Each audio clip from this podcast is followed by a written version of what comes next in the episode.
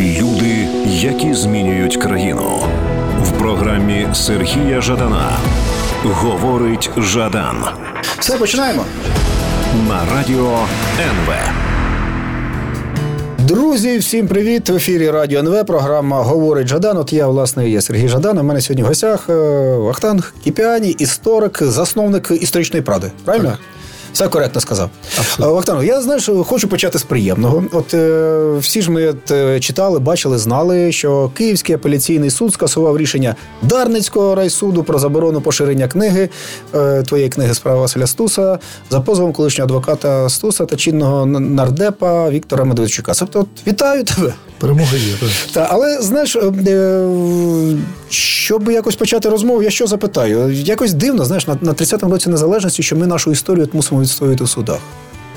Є якась така Не тільки в судах. Не тільки в судах, на, вулицях, в судах. Так, та. Це до того, що процес боротьби за державу він точно не закінчився 24 серпня. Ага. Це швидше побудовано так рамочно, те, що має бути Україною. Тепер на кожному маленькому фронті в судах. На вулицях, на фронті, в ефірі і так далі. Треба щось робити, щоб наповнювати це реальним змістом. Слухай, це ну, ти я- як на мене дуже добре вжив це словосполучення реальний зміст. Тому що у нас е, ну е, де-факто, де юре, і держава ж існує. Та й згадають, станом на 14 рік нас був президент, правда, він втік. Е, в- Армія, міліція, суди, е, служба Це безпеки, все були кордони. Сергій, я служив в українському війську в 90-х роках. І коли мене питали щось там про армію, я казав, я знаю секрет номер один. Типа який? Я кажу, в нас нема армії. Ага. Це не ображаючи тих справжніх воїнів, які, розумію, які були і є, і з того складу так само. Але дуже велика частина людей приходила служити в Збройні Сили, щоб в 45 років піти на пенсію. Тобто це була мотивація. Це як у людей там піти на роботу і отримати зарплату, Ну, незважаючи як на те, народники поїхати працювати на кінець на так, так. Тобто це була формальність. Всі розуміли, що ця армія воювати не буде. Ну чому б не піти? Все-таки годують, А війни не буде ближчим часом. Та і зрештою потім на пенсію на рибалку будеш ходити, коли всі ще пашуть в цей час. Це був симулякр, і держава була симулякром. Ну до сьогодні в нас суди це от багато хто так, так тішиться. Ну я теж тішусь рішенню суду, що винесли нормальне рішення. Одна мені знайома з Америки пише: ну, значить, ще не все втрачено. Тобто розумне, логічне, єдине можливе рішення суду сприймається, Сприймається як, як- диво, як диво, як перемога велика, Так, та? тому відповідно нам треба ще пахати і пахати для того, щоб це стало справді справжньою Україною. Але знаєш, я скоріше мав на увазі навіть не так, от е, інституційність, не так ось от е, державні установи і структури, які працюють. Скоріше, знаєш, це ем, якесь нормальне ментальне наповнення, ідеологічне. Напевно, ідеологічність не в сенсі там е, державної ідеології, ідеології, та, а скоріше от, ціннісне наповнення. Та? От, скажімо так, те, що ми далі боїмося, не готові, не, не сприймаємо от власну історію, наприклад. Я думаю, головна проблема, що ми, в принципі, не всі ми. Точніше, Ну, так, я не розумію, всі ми є українцями. означення ми. Не всі, не всі ми є українцями. Це дуже важливий момент. Або дуже багато людей, хто каже, я теж українець, або я теж українець, зрештою, але в першому варіанті частіше звучить. Ми з ними маємо щось на увазі, кожен своє. От, от тут, тут важливо. Тобто, коли людина каже, є з тим поляком, Так. поляким, от він поляк. І всі розуміють, що це означає. І там не може він може бути та- е, римокатоликом чи невіруючим, він може бути лібералом чи консерватором, Так. там з ким завгодно, але він поляк. І всі розуміють, що це не німець, не українець, не литовець, там не білорус. Коли людина каже, я українець чи я українець, це може означати все, що завгодно. Будь-що, та, та. І Захарченко, лідер терористичної групировки ДНР, був українець. Там якийсь мозговий е, лідер е, на Луганщині, в Краснодоні, здається, це козаків і сепарів. Мозговий наш Сватівський. А, навіть Сватівський, походження, та, та, земляк має. Так, так, так. Співав в хорі, співав українські пісні. український, так, україномовний поет і пісняр. Тому він теж українець чи Україна. От мені здається, що українець це не той, хто в паспорті чи що, чи навіть той, хто каже, бо багато хто каже, я теж українець. Але насправді працюють просто як речники, чи як агенти, чи як просто корис- корисні ідіоти руського міра. І от в той момент, коли українців стане реально де-факто більшість, причому різного походження, ясна річ, я там взагалі не маю крові української, але коли ми всі станемо українцями, то тоді частина проблем зникне, і держава почне наповнюватися ціннісним змістом. Тому що коли українець, який не говорить українською мовою, але хоче, щоб його діти ходили в українську школу, Так. він ніколи не стане е, субстратом для руського міра. Він тради одесит, чи Миколаїв, чи киянин, чи харків'янин. Він, він, він, він російськомовний, українець. Але він, коли йому питаєш, треба руська школа, каже, російська школа може бути як недільна, суботня, але школа державна має бути українська. Угу. Чи треба українізувати ефір, щоб була мова в ефірі? Треба. Щоб дубляж кіна? Треба. Та чим він відрізняється? Чи від... потрібен закон про мову? Чи треба та? закон про мову? Він ніколи не скаже ні. От таких українців, звичайно, треба, щоб нарощували, щоб їх ставало більше. А це можна зробити через твою пісню, через там твої книжки, через чи через твої е, статті, якщо ж ми тут Певне, робимо один одного так. паси. Так, так. Але знаєш, що я хочу сказати? Ти е, торкнувся цієї теми. Мені здається, ну це ж тема фактично от, вибору чи спогадування, е, чи віднаходження своєї ідентичності, та приходження до своєї ідентичності, до цієї нашої України української ідентичності. Насправді питання, от ми тут в цій програмі часто піднімаємо з дуже різними гостями, тому що знаєш, насправді це з одного боку, це ніби така е, дещо. Дещо печальна історія, що знову ж таки, от маючи історію, маючи свою державу, ми й далі щоразу стикаємося з такими якимись простими, простим нерозумінням елементарних речей. З іншого боку, це ж і дуже важливі речі. Це індивідуальний прихід кожного з нас е, до усвідомлення того, що він є українцем, політичним українцем, етнічним українцем, що це його держава, його країна. І що ж фактично наша незалежність зараз на цьому і будується. І тут я з тобою згоден, що чим більше чим буде більше наростати цей от, власне пул українства. Причому бути українцем це означає бути ідеальним. Серед нас є і корупціонери, і негідники. Я думаю, що серед нас їх дуже багато. Так, так, звичайно. Це, Колись е, Юрко е, Покальчук казав, що українська мова стане там панувати, коли нею заговорять там повії і там ще хтось. Це ще з 30-х років. так. Ну так, ну але я чув в його інтерпретації. Ну тобто, це означає, що ми маємо бути всякими. Тобто це не означає бути ідеальними. І коли там буде наш корупціонер, але це буде наш корупціонер. Uh-huh. Він він е, для будував хатку тут, в Україні, а не десь там е, на Мальдівах. На Мальдівах, так. Uh-huh. Тому він інвестує в Україну. Я думаю, що так напівпарадоксально і жартівливо, ми все одно приходимо до того, що ключове є те, заради чого. Uh-huh. Відповідно, якщо ти обираєш Україну, то ти робиш все, що її посилює в різних напрямках. Там хтось платить податки, хтось воює, хтось пише книжки, хтось там ну, щось робить. І оце факт належності до творення держави. Але частина людей, в принципі, використовує цей простір mm-hmm. лише для там поїсти, поспати, що ще зробити. І тут... Слухай, я пропоную підхопити цю тему, але зробивши невеличку паузу. Говорить Жадан на радіо НВ. Люди, які змінюють країну в програмі Сергія Жадана. Говорить Жадан. Все, починаємо. На радіо НВ. Значить, повертаючись до того, що ти сказав, от, власне, про те, що ми різні, що наш е, шлях пошуку цієї ідентичності може бути різним. Е, знаєш, мені здається, що якраз от те, чим ти займаєшся, от історична, е, історичні дослідження, вони ж якраз показують це, знаєш, як в такій історичній перспективі, дуже чітко. Знаєш, останнім часом багато говорю, багато якось десь постійно згадую про вишиваного, Василя Вишиваного, про його прихід, власне, сюди до нас та його прийняття українства. І насправді, знаєш, з з одного боку, це сприймається як така казка історична. Ну, красива, екзотична, героїчна, драматична казка. Але на історичному підґрунті. Так, а з іншого боку, знаєш, це дивовижним чином от перегукуються і римуються з подіями 14-15 років, коли дуже багато а, людей от, пішли, наприклад, воювати за Україну. Так? Пішли пішли як добровольці. Я думаю, що нам набагато рані, е, рідше, е, ну, нам набагато простіше стати українцями, ніж mm-hmm. це було приміром вишиваному mm-hmm. чи чи митрополиту, майбутньому митрополиту Шептицькому. Ну, ти маєш на увазі те, що в нас є держава. У нас так? є держава, у нас mm-hmm. є тло для цього є так. сприятливість. Є насправді навіть серед людей, які доволі байдужі, але все одно є там вишиванка як символ нашої належності так. до спільної нації. В той час українцям було не модно. Бо українець це хто? Більша частина до чого до, до чого з чим тебе асоціювати? Більша так? частина людей, серед яких він працював, і для яких він думав стати, можливо, навіть королем, ну, або принаймні бути з ним. Угу. Це були люди, які взагалі себе українцями ще не називали. Частина вже, але частина казав, ми русини. Угу. Тут на е, іншому кордоні мільйони людей називали себе там ким завгодно, малоросами, але вже був рух до українства. Угу. Тому відповідно їм було і вишиваному, зокрема, було складніше асоціювати себе з цими е, сірими вбогами, ніж з успішними і представленими в світі. У нас є там футбольні перемоги, перемоги на Євробаченнях, там ну якісь там світові наші ракети в космосі. Угу. А тоді Україна це було щось таке доволі абстрактне. Ну, скоріше, така фата Моргана. І, і він приєднується до цього абсолютно вигаданого проєкту, який через 3-4 роки стає реальним проєктом. Тобто держава mm-hmm. одна, держава друга. Вони об'єднуються, вони обидві гинуть під mm-hmm. різними силами. Тому чин вишиваного насправді він дуже героїчний, він казковий, бо все це він князь. Це... Він князь. Так, так? Князь, Це якась історія так, балів так, і,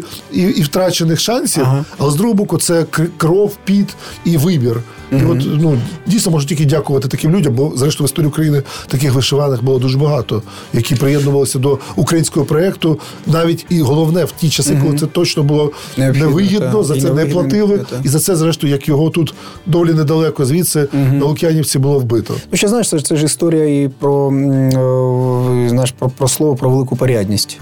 Людина, яка одного часу зробила свій вибір, вже не зраджувала його. Те, що знаєш, навіть там під час Я думаю, що дехто ходили туди-сюди, бо такі мінливі ідентичності, mm-hmm. бо це ж один вчений Андерсон, здається, його прізвище, mm-hmm. казав, що нація це щоденний референдум там чи плебісцит. Mm-hmm. Я думаю, що в принципі кожен день ми вранці, коли прикидаємось, там отак робимо, як хто. Угу. Це ключове. Бо направду, коли читаєш новини, що росіяни Я говорив Борис Миколаївич Єльцин. Прокинувся зранку. Що зробив що для зробив для України? Єльцин правий, так. Борис, ти прав. ну, але бо е, ти читаєш новини ранкові, та, що Росія накопичує сили. І у частини людей починає ну просто там щось там під ложечкою uh-huh. смоктати. І ти, ти думаєш, якщо завтра війна, якщо сьогодні війна, то де ти будеш? Не всі вміють стріляти. Зрештою, це чому можна навчитись, але не всі для цього надаються. Але ти означаєш, означає, маєш щось зробити щось для держави. І якщо це станеться, а це вже сталося в 14-му, mm-hmm. тому нема жодних причин сказати, чому це не може статись завтра. Ти мусиш бути з Україною. Але були моменти, і ми це пам'ятаємо в 2014 році, коли сталося, то автобуси втікали з із Івано-Франківщини в Росію, і з там, грубо кажучи, з Донеччини. Угу. Тут схід і захід був разом. Частина людей зайняла позицію пораженческою, угу. частина пішла активно агітувати за русський мір, а частина просто тупо втекла. І вони угу. теж українці. Формальні, неформальні. Тому я думаю, що оцей щоденний референдум, якщо, не дай біг, велика війна повернеться в Україну, вона не припинялася, але це така мала позиційна ну, да, і зараз це нагнітання цієї риторики. Може статися, про... і тоді ми маємо сказати, що я за Україну, і, і і, не просто сказати, але й зробити. От мені здається, тут навколо цього українство справжнє виробляється. От той, хто воює в різний спосіб, я розумію, що ти маєш на увазі не лише зі зброєю в руках. Так, та, не зі зброєю, не тільки зі зброєю. От це є будівництво держави. Той, хто залишиться тут, той, mm. той і буде українцем. Знаєш, спробував би зараз повернутися більше до до на початок розмови до історії до нашої. Ніби знаєш, коли ти живеш живеш у цьому е, світі е, українському нашому світі, ніби ці ж речі вони ж очевидні, і їх не треба пояснювати. Тому що ти знаєш з родинних переказів, хто помер 32-го року, кого розкулачили в 30-му, кого хто був репресований, хто мав які настрої. Та? А натомість, чому в багатьох випадках українська історія не спрацьовує? Чому вона є такою непереконливою? Ніби ж всі ці дані відкриті. Ти як історик це чудово знаєш, так? Я думаю, що тому що тому що історія різних людей вона не така, як в тебе. Угу.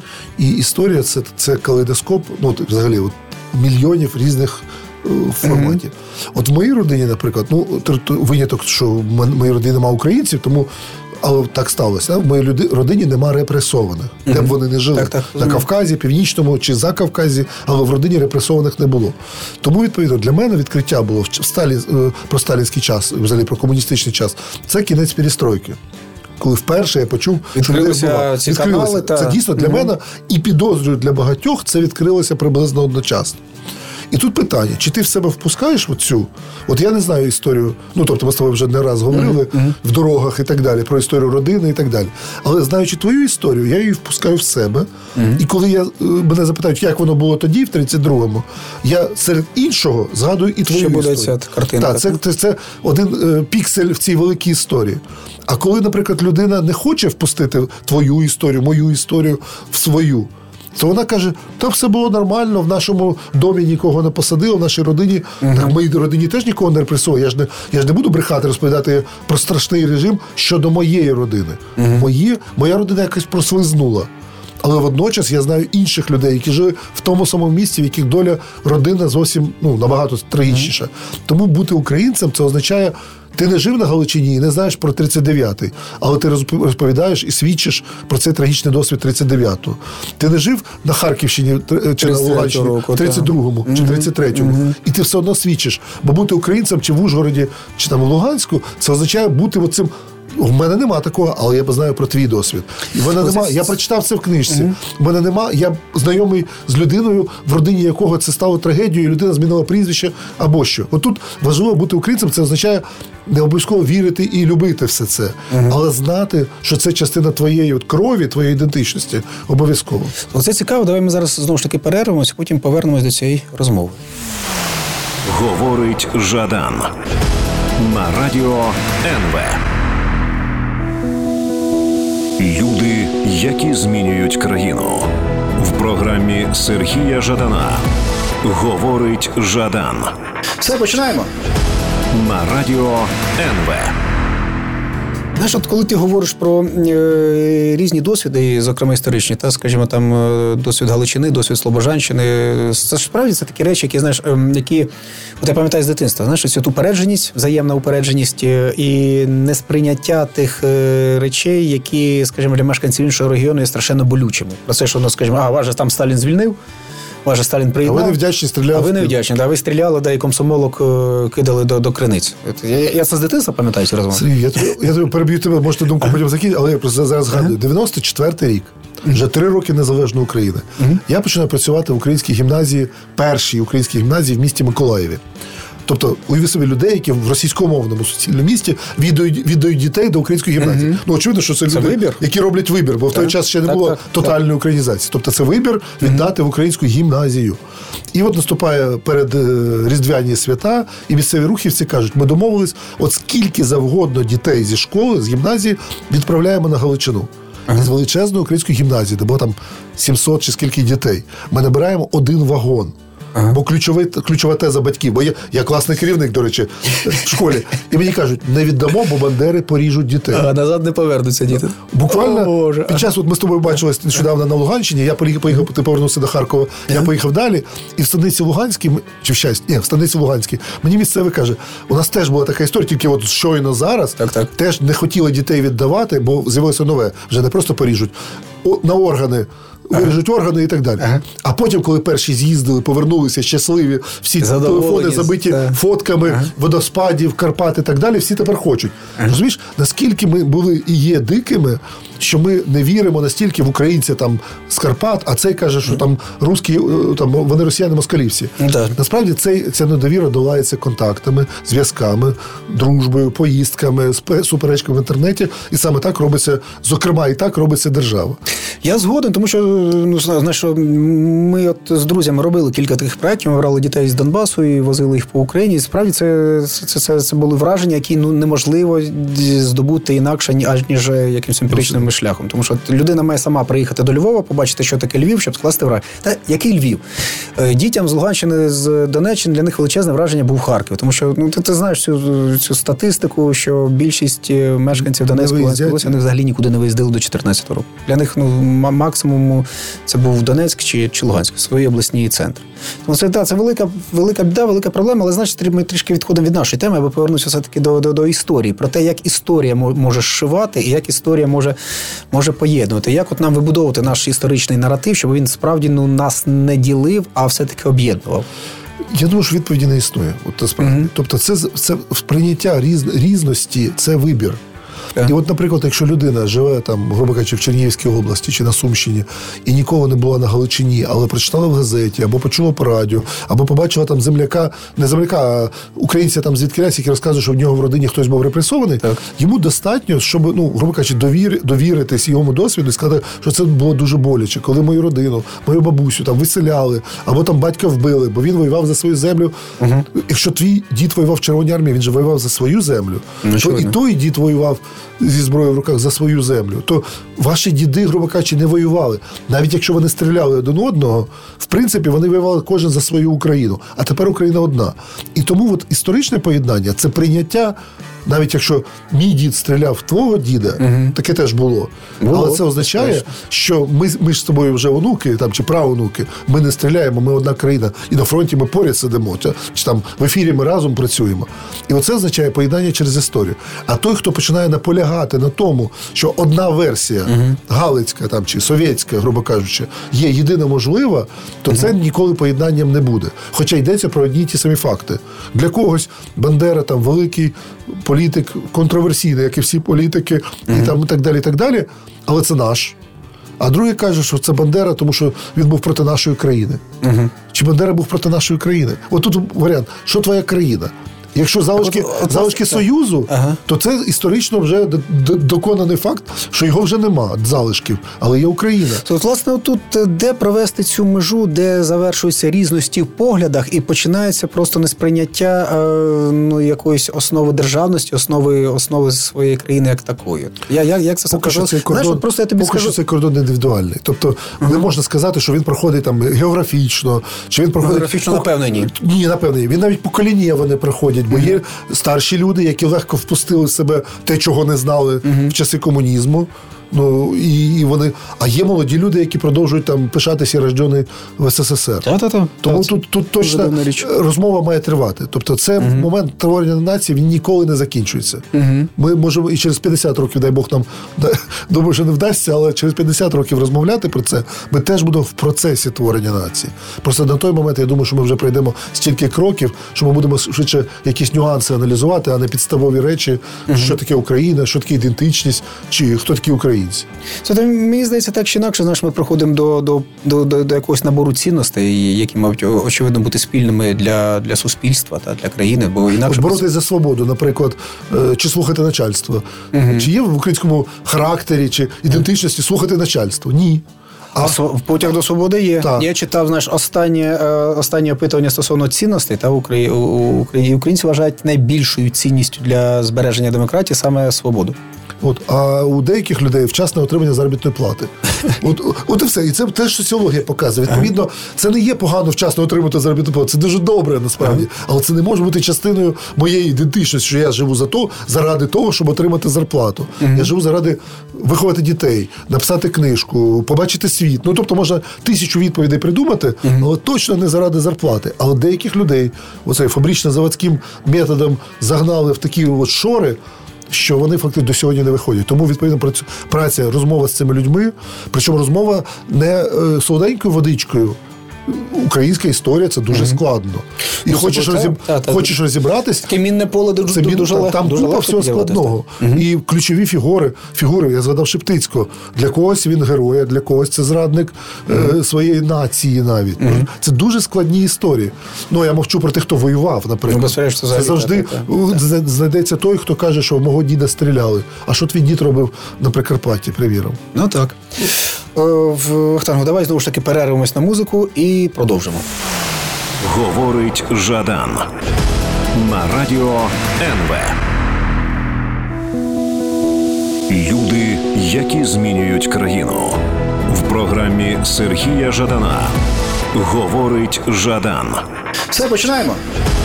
на радіо НВ. Я власне та згоден е, з тим, що українська історія це надзвичайно складно. Це надзвичайно бу- болісно, але мені здається, ну що так чи інакше ми водночас це дуже цікаво. Це і цікаво, і це ну так чи інакше це ті речі, які ну, ну не мусять бути проговорені. Інакше це те, що залишається з Ми маємо все проговорити. От Це якраз ключова річ. Бо багато кажуть, нашу, нашу ви там на історичній правді написали там щось про якусь там історичну фігуру. Бо це ж вороги. Так скажіть, дякую, що ми це розказали. А не- то- не тому, а не ж- для нас з іншої- з так, Ми ж не перші і не останні, але ми показуємо, що в історії України було все. От як ми кажемо, що українці вони різні, і зараз і хороші, і погані. І в історії так було. І навіть найкращі наші українці все одно в них є і чорна, і біла, і якась ще плямочка є. Тому ми маємо говорити з людьми не обманом, не під, підлещуванням.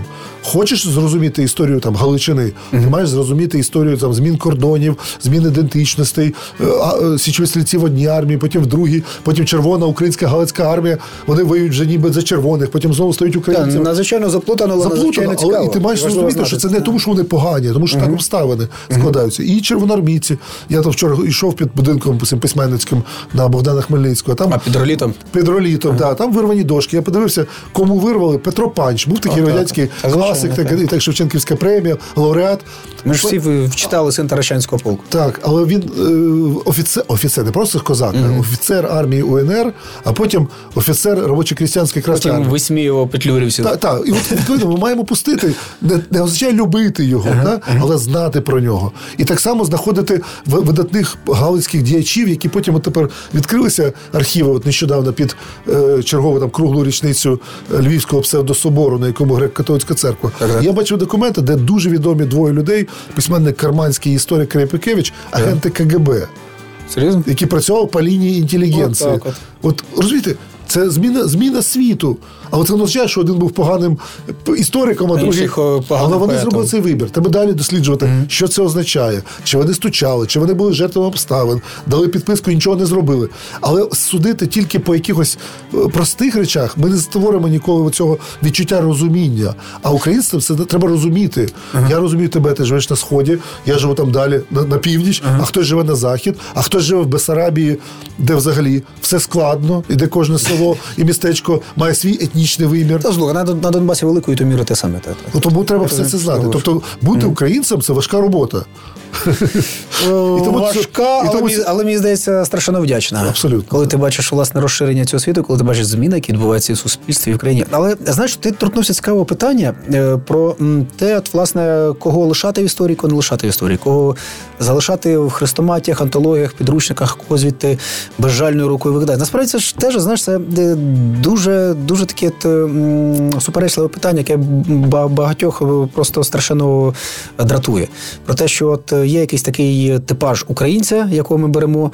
А всі інші мають бути поза бортом. І це ж великою то мірою тоді просто нас, нас страшенно збіднює. Це знаєш, це, відсутність у нас, українців, в потяг до такої пасіонарності, до присвоєння собі свого. Е, Легка відмова від цього, що цей, ну, цей писав польською, значить не наш. Цей там е, був євреєм за національністю, значить він не наш. А цей взагалі в Москву поїхав.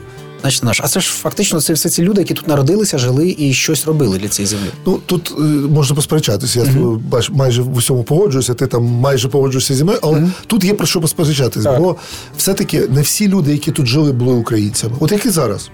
От я ж починав з того, що не кожен, хто має там вуса і прізвище на кої, є українець.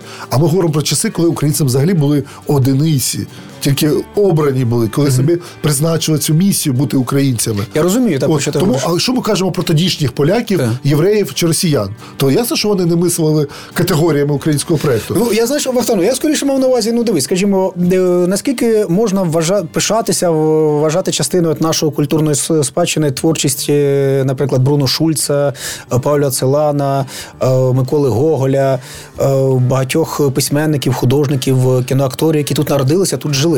Безумовно. Пишатись, вивчати, популяризувати і так далі. Але чи питання, чи Павль Цаван був українцем? Я, Ну, ні, ні, я вважаю, звичайно, що ні. та ні, звичайно, тобто він не треба спрощувати от, Та, цю та, я історію. з тобою. Тобто не всі, хто жили на території України, були українцями. Безперечно. Хтось не встиг, хтось, Хтось не не хотів, хтось не хотів. А хтось не хотів. Хтось не хотів. Звичайно, хтось не хотів. Там Михайло Афанасьович Булгаков. Да? Він не хотів, він великий письменник. Подобається, сучасний чи не сучасний це читач вирішить. Через 50 років будуть читати чи ні. Вже зараз мені здається, інтерес до певних фігур зменшується, до когось неочікувано зростає. Тому Шульц, Целан, Булгаков. Малевич, Сікорський і ще купа великих фігур безумовно мають бути в нашій топоніміці, якщо вони зробили щось добре. Мають бути в музейних експозиціях, мають бути в наших дискусіях про мистецтво, політику, авіацію і так далі. Але втягувати саме в українство не, не, не обов'язково потрібно, бо один єврейський діяч, наприклад, став українцем. А, а, а другий жив в той самий час, але не став. Але він був тут, він написав, він сказав. От Шолом Алейхім, наприклад, в його єврейсько-українських сюжетах, очевидно, він є частиною української літератури, на мій погляд. Так. Може, хтось не погодиться, але я так вважаю. Але є єврейські літератори того часу, які от просто живуть паралельним. Як один е, мудрий єврей е, з Бережан, здається, назвав свою книжку е, Разом і нарізно. Вони жили в Бережанах з українцями. Разом і нарізно. Хтось жив разом, а хтось жив паралельно. Просто Це в романі Ольги Токарчук, оця книга Якова і власне Нобелівський фоліант. Там якраз про, про Галичину, про Поділля, про те, як співіснували українці і євреї. Та я чудово розумію. Я, наприклад, знав одного чоловіка, е, не знав, я чув про одного чоловіка в Америці, як казали, на один день він був найбагатшою людиною Нью-Йорка. Отак. Я кажу, а чому так? Він був адвокат з Галичини, ну він мігрант післявоєнний. І ясно, що там була певна кількість емігрантів ще довоєнних з Галичини. І є такий день в єврейському календарі, коли вони мають відмовитися від всіх статків і так далі. Ага. І вони переписували на нього на одну добу всі свої мільйони, всі ці аптекарі, е, е, які працюють з діамантами, там майстри. І а наступний день він їм віддавав цю. цю. Тобто він ставав. Ну от я не знаю, чи це вигадка, чи це такий апокрив, але але красивий. Але красивий. І, ага. і чому я питав, чому і ні? Таке може бути. Є таке, ага. такий ага. день, коли от треба від цього, наче зайвого, відмовитись. І от він перебирав на себе і віддавав, чому була довіра. І оці галицькі євреї і він е, там галицький українець, вони були однією нацією, хоча жили вже далеко uh-huh. в Нью-Йорку. Тому відповідно українці це не тільки те, що було тут. Українці це багато що було там. Ну безперечно, я коли знімав фільм про, досвід нашої фільм, фільм діаспори, про перших так. українців в Канаді. Так. так от перші двоє оцих українців їдуть, отримавши листа від галицького німця, uh-huh. який поїхав раніше, який сказав, що ходи сюди, земля є, е, там е, земля всюди, навіть якось там. І от вони поїхали. Тобто німець з Галичини викликав, можна сказати, перших українців, а ті покликали за собою мільйон людей. І це історія тепер. І Едмонтонщина це теж наша земля. Ну, от. Так, Вартану, ну давай ми зараз знову ж таки перервемося ненадовго і потім продовжимо нашу розмову. Говорить Жадан на радіо НВ. Люди, які змінюють країну в програмі Сергія Жадана. Говорить Жадан. Все, починаємо. На радіо НВ. Продовжимо і знаєш, чим чим би я хотів продовжити, бо я з тобою згоден. Е, тобто, ясна річ, що не мав на увазі, що автоматично кожен, хто тут народився, сам себе хотів би вважати українцем. Я скоріше про інше, про те, що знаєш, е, нас е, історично чи так традиційно є дві таких тенденції. Одна тенденція, вона можливо зараз і не найпопулярніша, це все-таки привласнювати собі свій простір, все таки його Якось обживати його, усвідомлювати і е, не закриватися, не не, не, не, не відмовлятися від того, що нам належить за правом. А інше це, от, власне, вважати, е, вважати, що такий знаєш, коли скоріш комплекс гетто, коли хапатися лише за своїх і за свого, триматися за свого. Тобто це можна пояснити нашим досвідом виживання, досвідом тих труднощів, які були, але мені здається, що в теперішніх умовах це ситуація кардинально помінялася. Це так, як згадай, оці дискусії в 90-х роках про те, Енді Ворхол. Андрій Варгола. Був він українцем чи не був? Вважати українцем чи ні? І багато хто говорив, та що це за за комплекс провінційний? Навіщо ви за того Варголу вхопилися? Не хотів себе вважати українцем, і, і ви його не вважаєте. Власне, я про це. Розумієте, Він складний приклад. Це хороший, цікавий приклад, але складний. Угу. Я коли знайшов е, на одному з американських ресурсів е, пісню, яка співала мама Варголи. Так, так, так, Чи, так. Тобто не Воргола, а Варгола. Так, так, так. І ця пісня українська. Ага. Ось в чому питання. Тобто, чи людина, яка є з крові українця може стати якими завгодно, людиною ні звідки так. ти може. Але це не означає, що ми не маємо права на нього. Тобто mm-hmm. він може відмовитися від від нас, може, але ми можемо його привластити. Це не працює однозначно, тобто це не 100%. Тобто немає якогось одного механізму. Немає механізму. Mm-hmm. Тобто когось звідси ми можемо сказати, це наш, mm-hmm. а когось, який все життя тут прожив, але так і не став українцем. Угу. От, тут, тут, тут завжди індивідуально. Зрештою, це вирішить історія, скажімо так. Угу. Я думаю, що трагедія там людей, які їхали з, зі своєї землі, але не зі своєї держави, і записувались там рутенами, це в кращому разі. Угу. Але ти з якої країни? Словаччина, Словак, а він українець. Ну, а ти з якої країни? З Польщі, поляк, ну, да, а він українець. Тому що України ж немає. Або їдеш з Росії, русський. Угу. Це навіть до нашого до наших часів, коли масова еміграція євреїв з України почалась, так, так, кінець 80-х, початок 90-х. Угу. Руська Америка, руська еміграція. А які вони русські? Вони євреї з Чернівців, які чи багато хто чи з Харкова. Так, які не ну, харків'яни, може, російську добре знали, угу. а, а чернівецькі євреї могли російську добре не знати. ну, Вони вдома говорили на їдиш, а публічно говорили українською. Або німецькою. Так. Відповідно, вони mm-hmm. вони стали русскими, русскими євреями, хоча такими такими не були.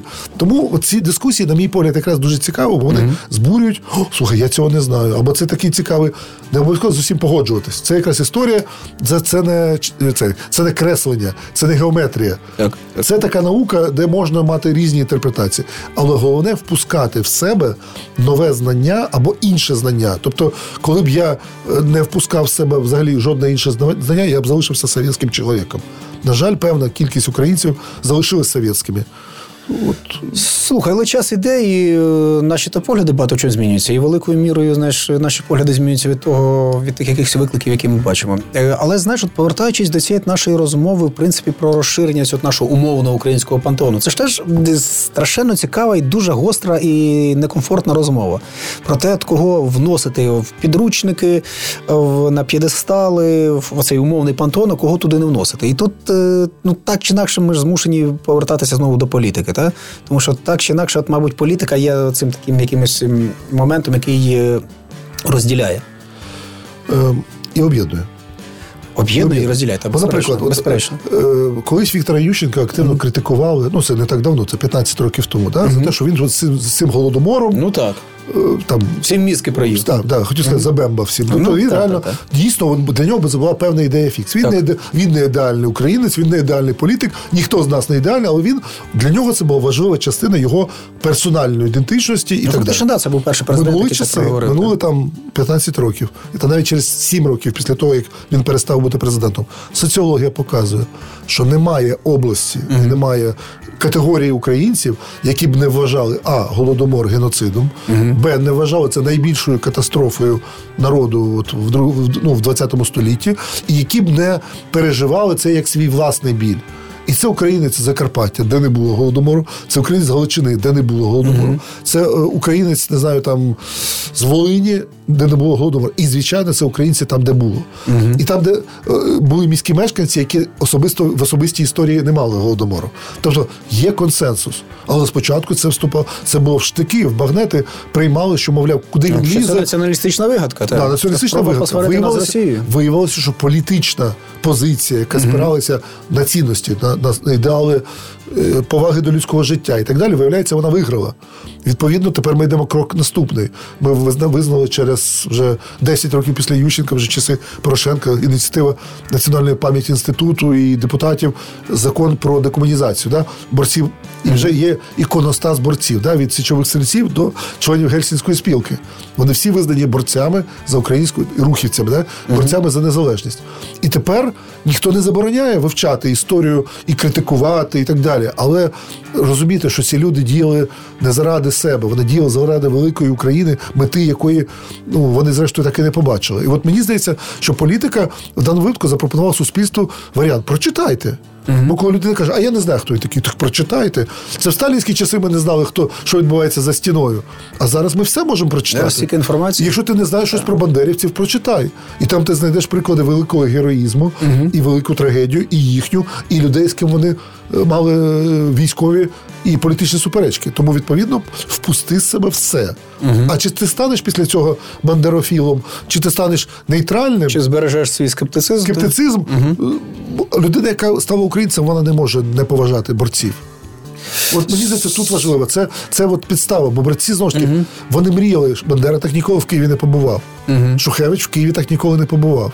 Але вони це робили все заради цих міст, заради синьо-жовтого прапора над містом Києвом.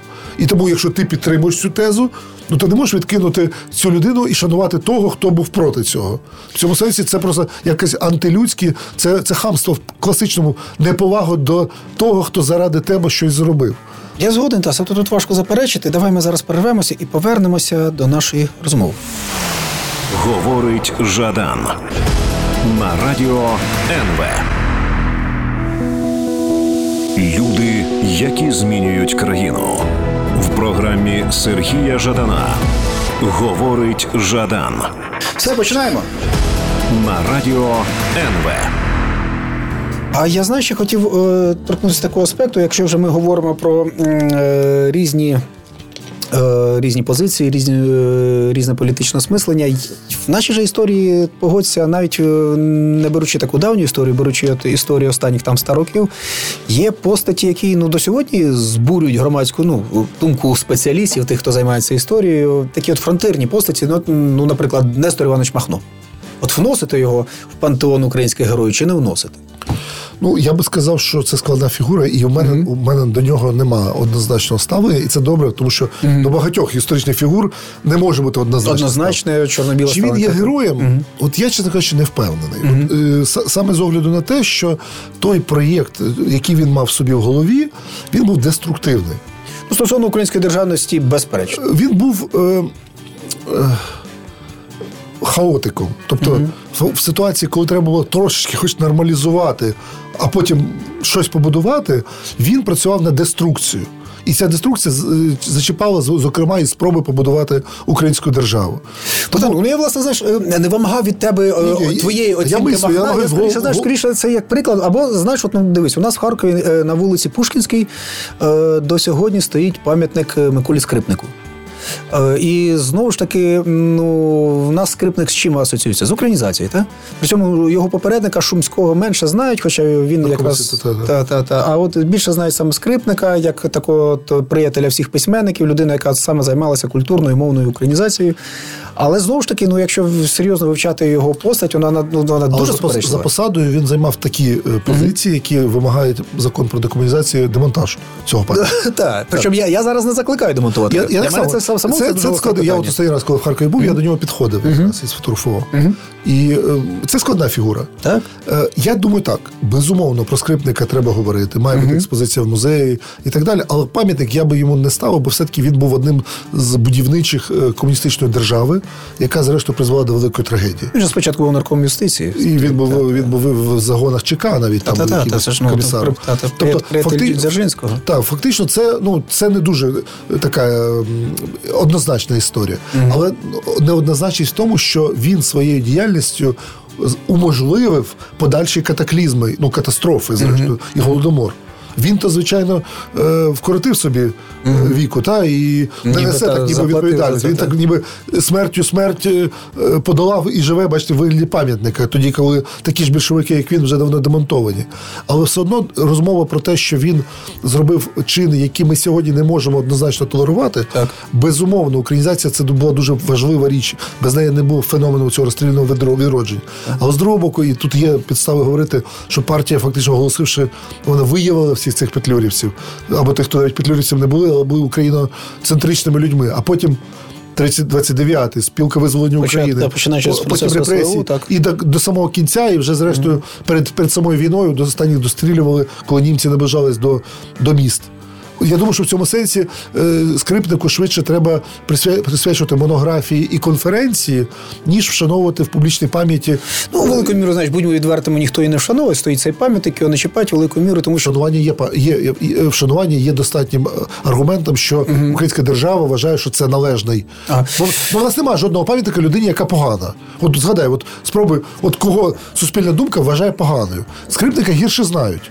Але поганим точно... Більше знаєте, безперечно. Ні, я намагався згадати і не згадав так тим сходинчу. Але знаєш, тут мені мені видається, е, що тут ширша проблема в тому, що в нас е, далі немає якогось нормального наративу стосовно е, цих от українських 20-х. Тобто, от українського комуністичного проєкту. Ми далі не знаємо, як про це говорити. Тому що, знаєш, от погодься. Ти ж, очевидно, як історик постійно стикаєшся з тим, що там навіть Миколу Хвильового чи Леся Курбаса зараховують до комуністів, зараховують до ворогів українського народу через те, що вони сповідали комуністичні якісь ідеї, комуністичні цінності. А натомість знову ж таки це питання питає: приймаємо ми це чи не приймаємо?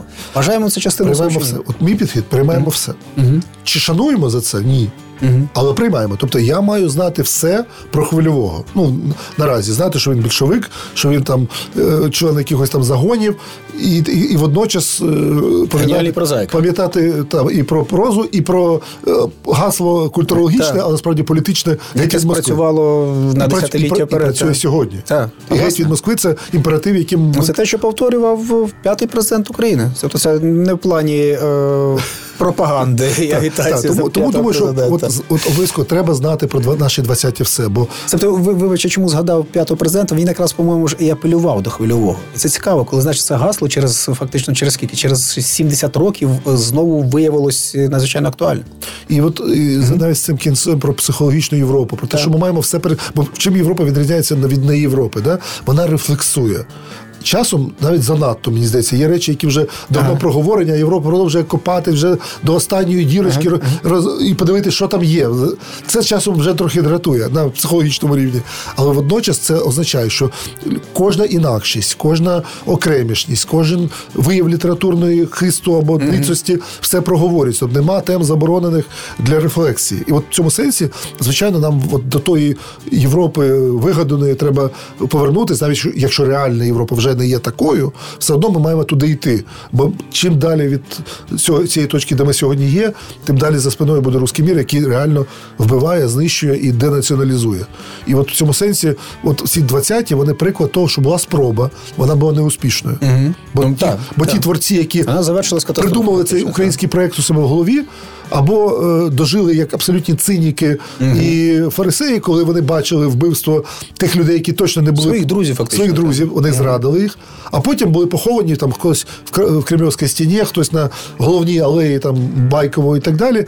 Але в історію входять е, передусім не вони, а ті, хто були носіями чистих ідей. Навіть чистої комуністичної ідеї в його в їх в її макабричності, як ми сьогодні її сприймаємо. Я не лівий, мені ну це, це менш цікаво з точки зору ідеологічної, але я не можу написати історію українських там 20-х чи 30-х тільки правою фарбою. Ми маємо написати її і лівою фарбою. В тому сенсі, що це крило було активне. Коли там я бачу дискусії, а Грушевський лівак, там Венеченко лівак. Я кажу, таки Донцов в цей момент лівак. А давайте і Міхнов, зараз, і якщо можна, Міхновський лівак. Перервемося і, і повернемося цієї розмови. Вона страшенно цікава. Страшенно цікава з огляду от на сьогоднішнє це значить таке дуже гостре протистояння ідеологічне. Зробимо паузу. Говорить Жадан на радіо НВ. Люди, які змінюють країну. В програмі Сергія Жадана. Говорить Жадан Все, починаємо. на радіо НВ. Е, Та, от, власне, про українських правих і українських лівих це страшенно цікава тема. Тому що, знаєш, зрозуміло, що багато хто е, з молодих українців е, говорить про ці категорії от, з оцінки сьогоднішнього дня. Тобто для них от є ці праві, ну, наші українські праві, які, е, умовно кажучи, представляють патріотичне, патріотичний табір, і є умовні ліві, які ну, ну, Колись був автоматично- просоюзний, потім проросійський. автоматично зараховуються до агентів Кремля. Натомість ну це важко важко спроектувати на початок ХХ століття, коли лівими були фактично всі. Всі. Майже всі. А я, я часто кажу: ну давайте викинемо ліву ідею з історії України. Отак, так, навмисно. Ну, починаючи Значить, з Драгоманова. Так, значить, я вже мовчу про Романа. Я просто беру почати до 20-го, коли починається наці- наці- національний білдинг, коли держава починає. Тобто Міхновський, який сказав самостійна Україна, да? він, лі- він член партії соціалістів самостійний, бо інших тоді не було. Соціалістів. Донцов, член Української соціал-демократичної робітничої партії. Грушевський, лідер партії соціалістів-революціонерів. І так далі. Тобто, Петлюра. Ну, Єфремов, всі Петлюра, всі вони, тобто вони всі були лівими. Це зовсім не означає те, що означає сьогодні. Бо, наприклад, тоді ідея національного визволення, яка для нас сьогодні залишається актуальною, вона була так само важливою для, ну, для е, гуманних навіть людей, як і ідея там, соціальної справедливості. Бо в той час жіноча праця, дитяча праця, е, шахтарі там без профспілок е, гинуть, і ніхто потім копійки не заплатить, причому не тільки на території Російської імперії чи Ну, Галичини, це і в Америці, і так далі. так, так. Я знаю приклад з амер- американський, коли українці. Українські шахтарі були штрейкбрехерами, коли всі ірландці там А, відмовилися серйозно? працювати, їх привезли, Ага, і потім їх вбивали навіть ці інші Ага, робітники, слухай. бо вони були штрейкбрехерами. Це кіноху треба знімати про, про те, що ці люди ще не знали слова про спілки, а ці ірландці знали вже. Вже знали, і вони вимагали від е, у, у цих керівників шахт. Це настільки важливо, що ліва ідея в той момент вона була. Просто життєво важлива для світу, життєво важлива. А потім починається процес, де закінчується ліва ідея, починається тоталітаризм у комуністичних всяких версіях. Їх було кілька.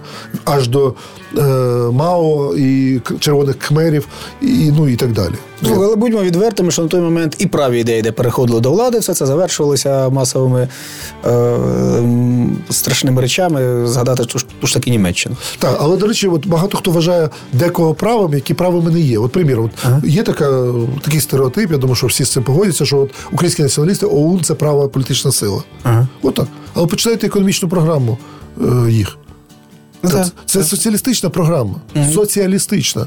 Вона не була комуністичною, бо там не було про одержавлення всього і вся. Там була дещо Це просто я думаю, що це про те, що страшенно недячна справа накидати сьогоднішні уявлення Звичайно. про, про Треба ідеології намагатись на- історично дивитися так. на ті речі. Людина не могла народ, народи- народившись там в 25-му році, там у Харкові, mm-hmm. не стати е, комсомольцем, піонером комсомольцем і, зрештою, комуністом.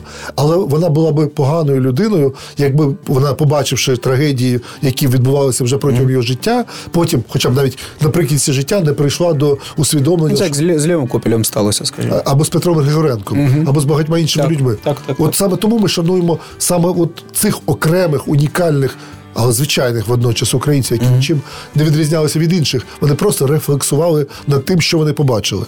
Ти береш у як копію, да? в продзагонах відбираєш так. хліб.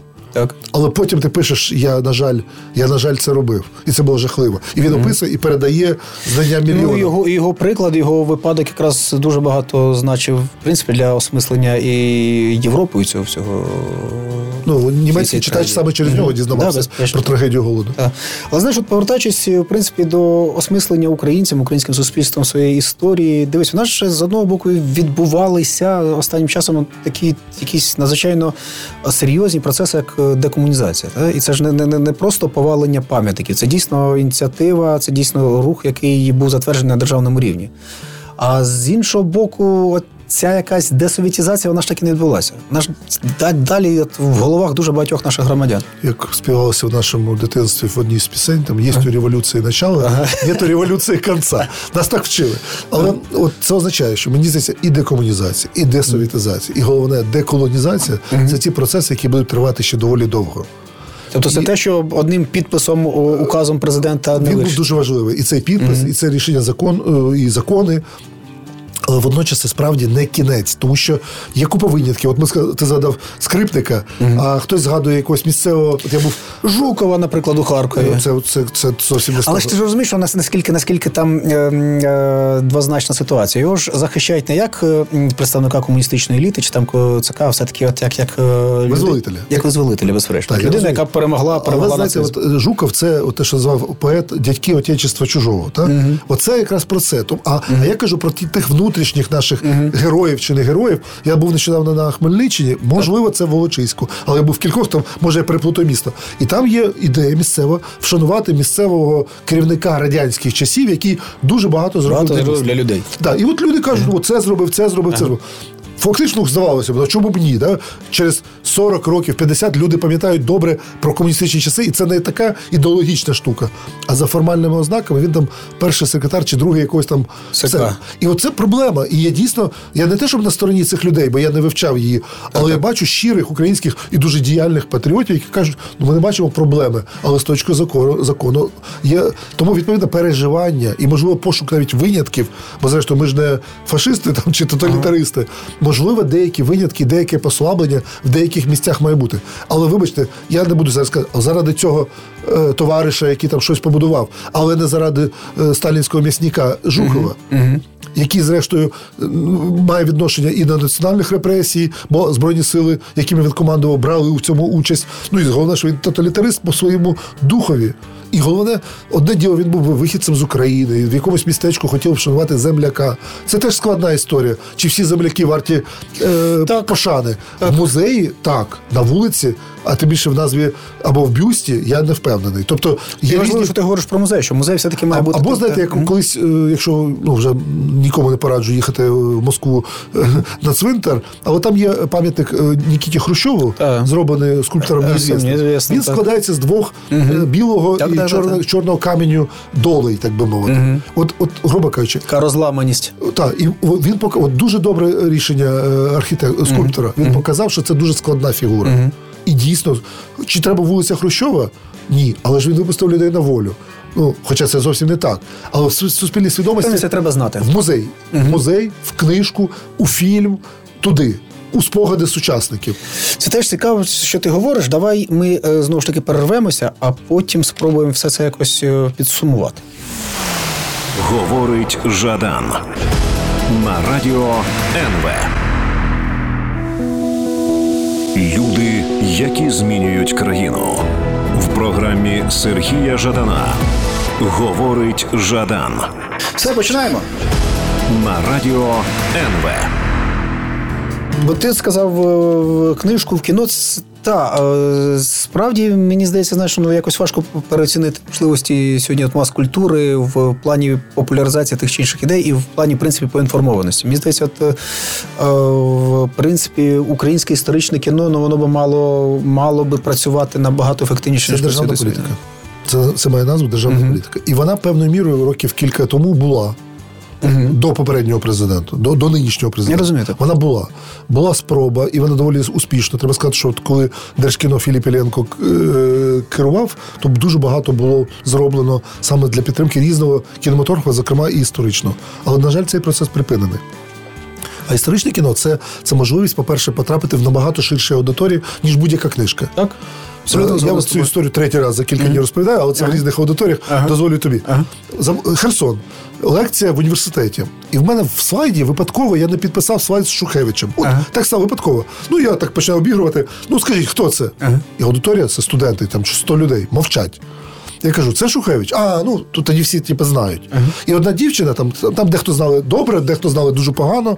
Але одна дівчина піднімає руку і каже, це такий, то кривав, воював. Ну, тобто вона дуже добре знає його біографію, так прям унікально добре. При тому, що вона не знала, як він виглядає. І тут каже фразу: і взагалі він був дуже красивий чоловік. Ага. Я кажу: о, ви щойно його не могли, не могли впізнати, а тут він я ж фільм дивилась, нескорений. А, із Гладієм. З Гладієм, з Григорієм Гладієм. Я, до речі, про це написав, і Гладій написав. О, це дуже.